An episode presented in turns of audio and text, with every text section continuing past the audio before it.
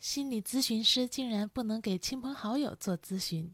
大家好，我是王美好。最近学习的课程里呢，提到了心理咨询师的一些伦理问题，比如呢，基本上心理咨询师是不能给自己的亲友做咨询的，也不可以跟来访者谈恋爱或者形成其他的亲密关系。而现在呢，由于心理咨询师还没有国家规定的门槛，鱼龙混杂，所以呢，不管是减少误解，还是识别一些不专业的情况，甚至呢，防止不法的侵害，我觉得有必要跟大家分享一下这方面的信息。心理咨询师呢，有很多的职业伦理。刚才咱们说到呢，心理咨询师理论上是不可以跟来访者谈恋爱的。那说到谈恋爱，我觉得大家应该不难理解。一方面呢，专业的心理咨询师能让来访者感到安全、感到被理解，甚至感到快乐。那久而久之呢，产生感情是很有可能的。另一方面呢，心理咨询师也是人嘛，那么双方确实很契合，产生感情也是有可能的。那在专业领域里呢，这种恋爱关系和亲朋关系呢，叫做咨询师和来访者的双重或多重关系。那咨询师呢，不能和来访者建立这种双重和多重关系，以及咨询师也不能给跟自己已经有这种多重和双重关系的来访者做咨询。这是心理咨询师行业的一个职业的伦理。那么，到底为什么要有这样的职业伦理呢？那我给大家分享一下学习完之后我自己的一个理解。我的理解是呢，咨询师和来访者的关系是一种专业的关系，那是建立在有咨询师职业的专业能力和资格的人的这样与来访者之间的一个关系。这个里面的职业呢是执照的那个执。那这里比较重要的就是咨询师需要有这个职业的专业能力和资格，那他们是有专业的技术和流程的，这与一般的这种助人者是有区别的。那同样的呢，当来访者选择进行咨询，而不是去向亲朋好友来求助的话，那么其实他们往往也是期望能够得到更专业呀、更安全呀，甚至更客观、更有效的一种帮助。那但是呢，一旦啊，咨询师和来访者双方有了刚才我们说的这种多重和双重关系，比如说啊，本身他就是亲朋好友，或者后期形成了这种关系，比如说刚才我们说的，他可能在咨询过程中谈起了恋爱，那么这种关系几乎一定会影响到咨询师的分析和行为，以及来访者的思考和行为，从而可能出现不符合专业性的内容啊、流程和结果。那比如啊，这种关系可能会让咨询师和来访者受到双方关系的一种顾虑，而对自己的情况进行一些隐瞒，甚至是表达的时候心口不一。那也比如呢，一旦双方谈起了恋爱，最后如果分手的话，又可能给来访者造成一些更大的伤害。那但是呢？咨询师和来访者本身就是一种一对一的，甚至可能共处在一个空间的比较近的关系。那加上来访者一般都会在咨询师 这里面觉得有被理解啊，觉得很舒适，觉得很安全，形成一些依赖呀，甚至形成亲密的这种亲近的亲密的关系或者爱慕的感情，其实真的是可能性很高的。所以呢，基于这些问题，咨询师就是不能和来访者建立这种关系，也不能跟已经跟自己有这种关系的人去做心理咨询。这就是我们刚才说的这些心理咨询师的一个职业伦理。当然了，这只是职业伦理的一部分啊。那虽然这种关系呢带来的影响不见得是百分之百都是坏的结果，但是确实是有增加这种伤害性结果的一个可能性。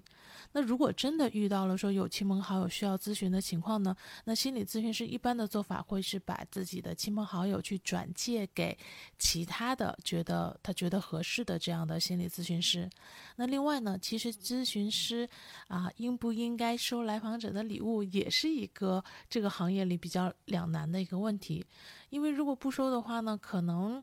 这个害怕去伤害这个来访者，对吧？那如果收的话呢，一方面可能会，嗯，害怕对方会误会，那也可能会造成行业的一些不良的风气。因此呢，作为职业伦理和专业性的体现，每一个从事这个行业的人都应该尽量的去避免这种多重和双重的关系。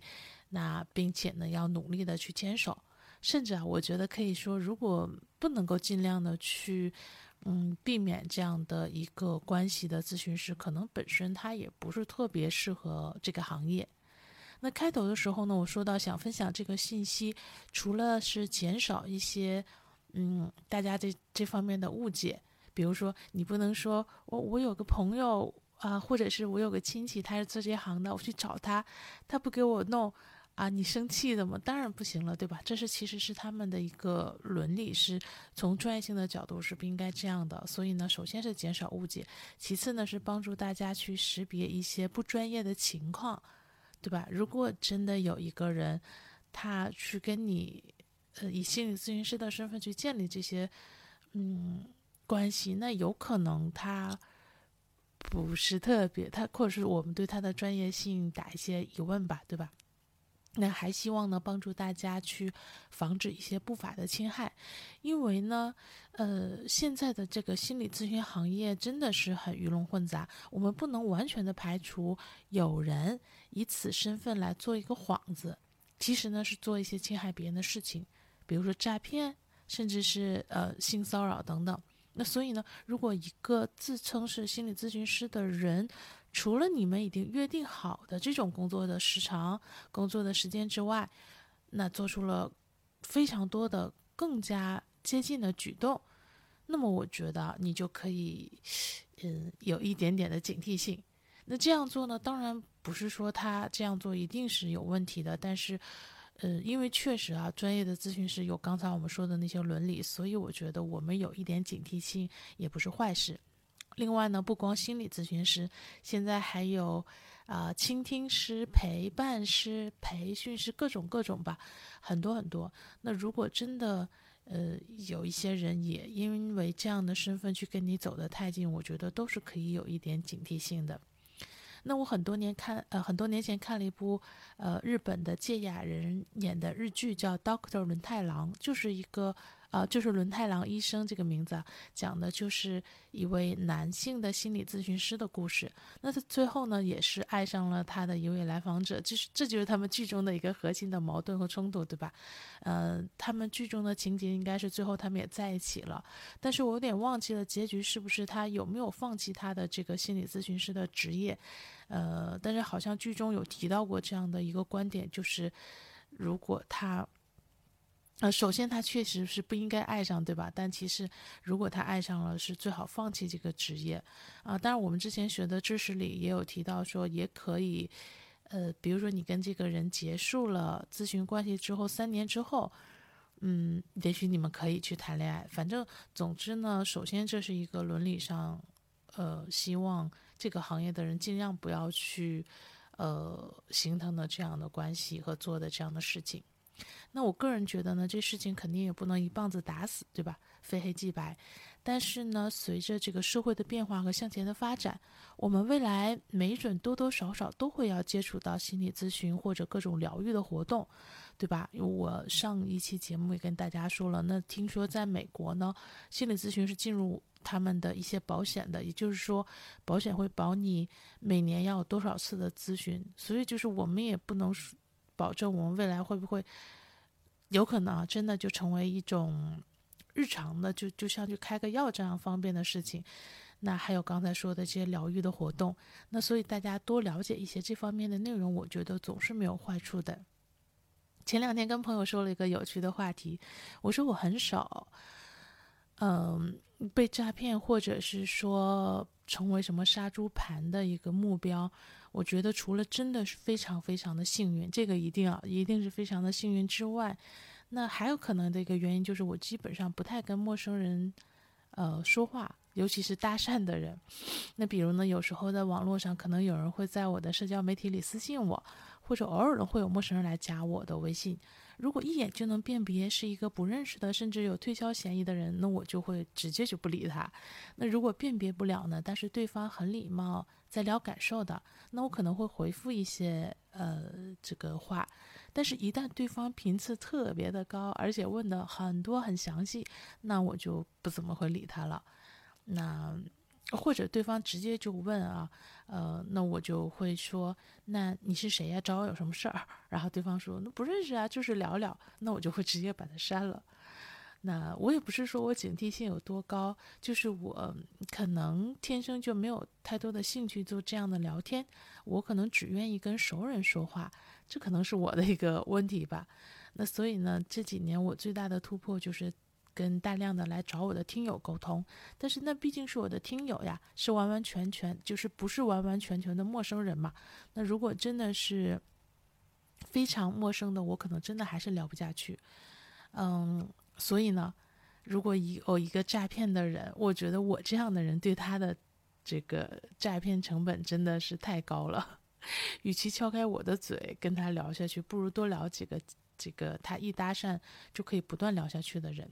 当然了，我不是说人们不能跟搭讪的人聊天，我只是觉得，可能呢，这是我受到保护的一个原因。那包括呢，我曾经给大家讲过，我有一个同事，总是盯着我卡里有多少钱。我曾经跟他，呃，他曾经跟我借过很大的这个数目，然后几次三番之后呢，我就把他给删了。那本来我们还曾经是天天在一起玩的同事。那不管怎样呢，希望大家多交朋友，但是呢，同时也要警惕一些除了亲朋好友之外跟你走的特别近的人。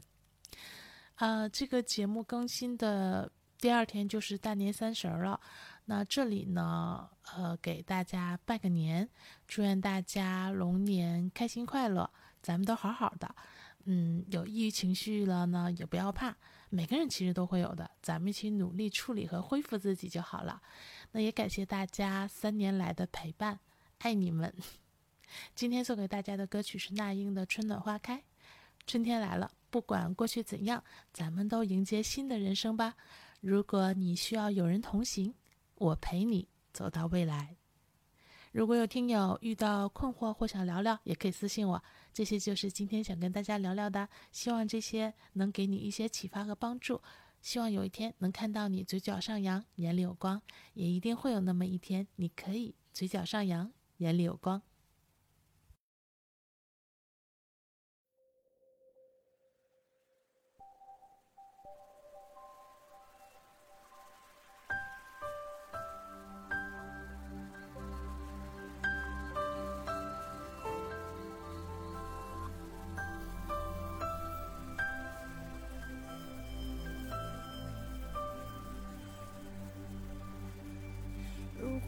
渴求一滴水，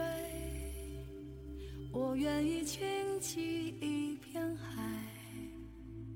如果你要摘一片红叶，我给你整个风铃和云彩；如果你要一个微笑，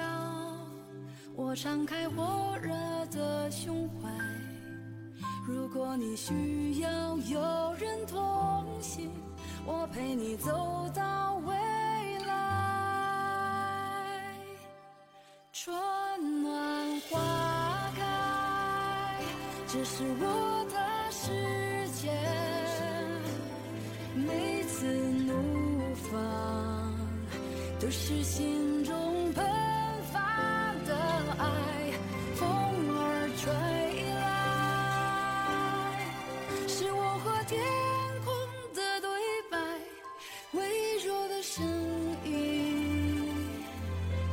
唱出我最善良的期待，春暖花开，这是我的世界。生命如水，有时平静，有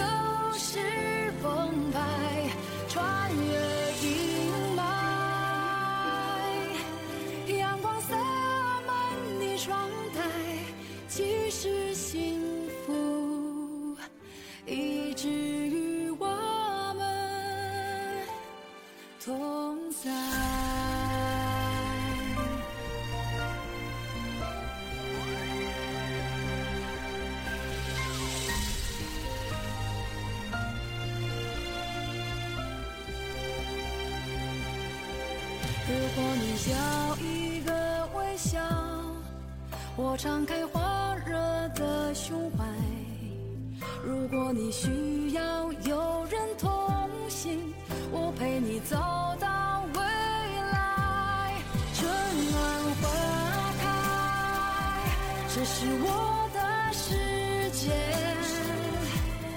每次怒放，都是心中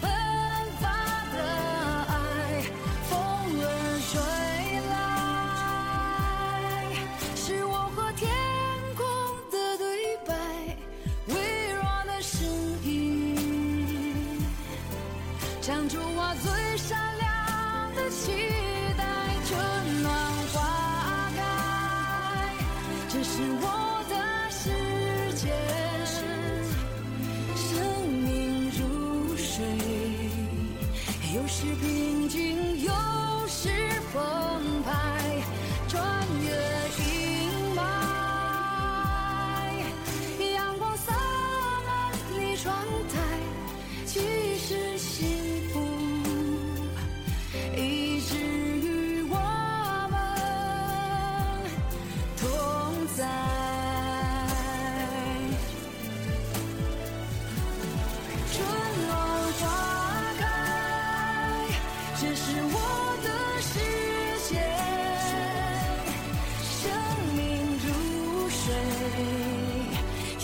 平静，也有时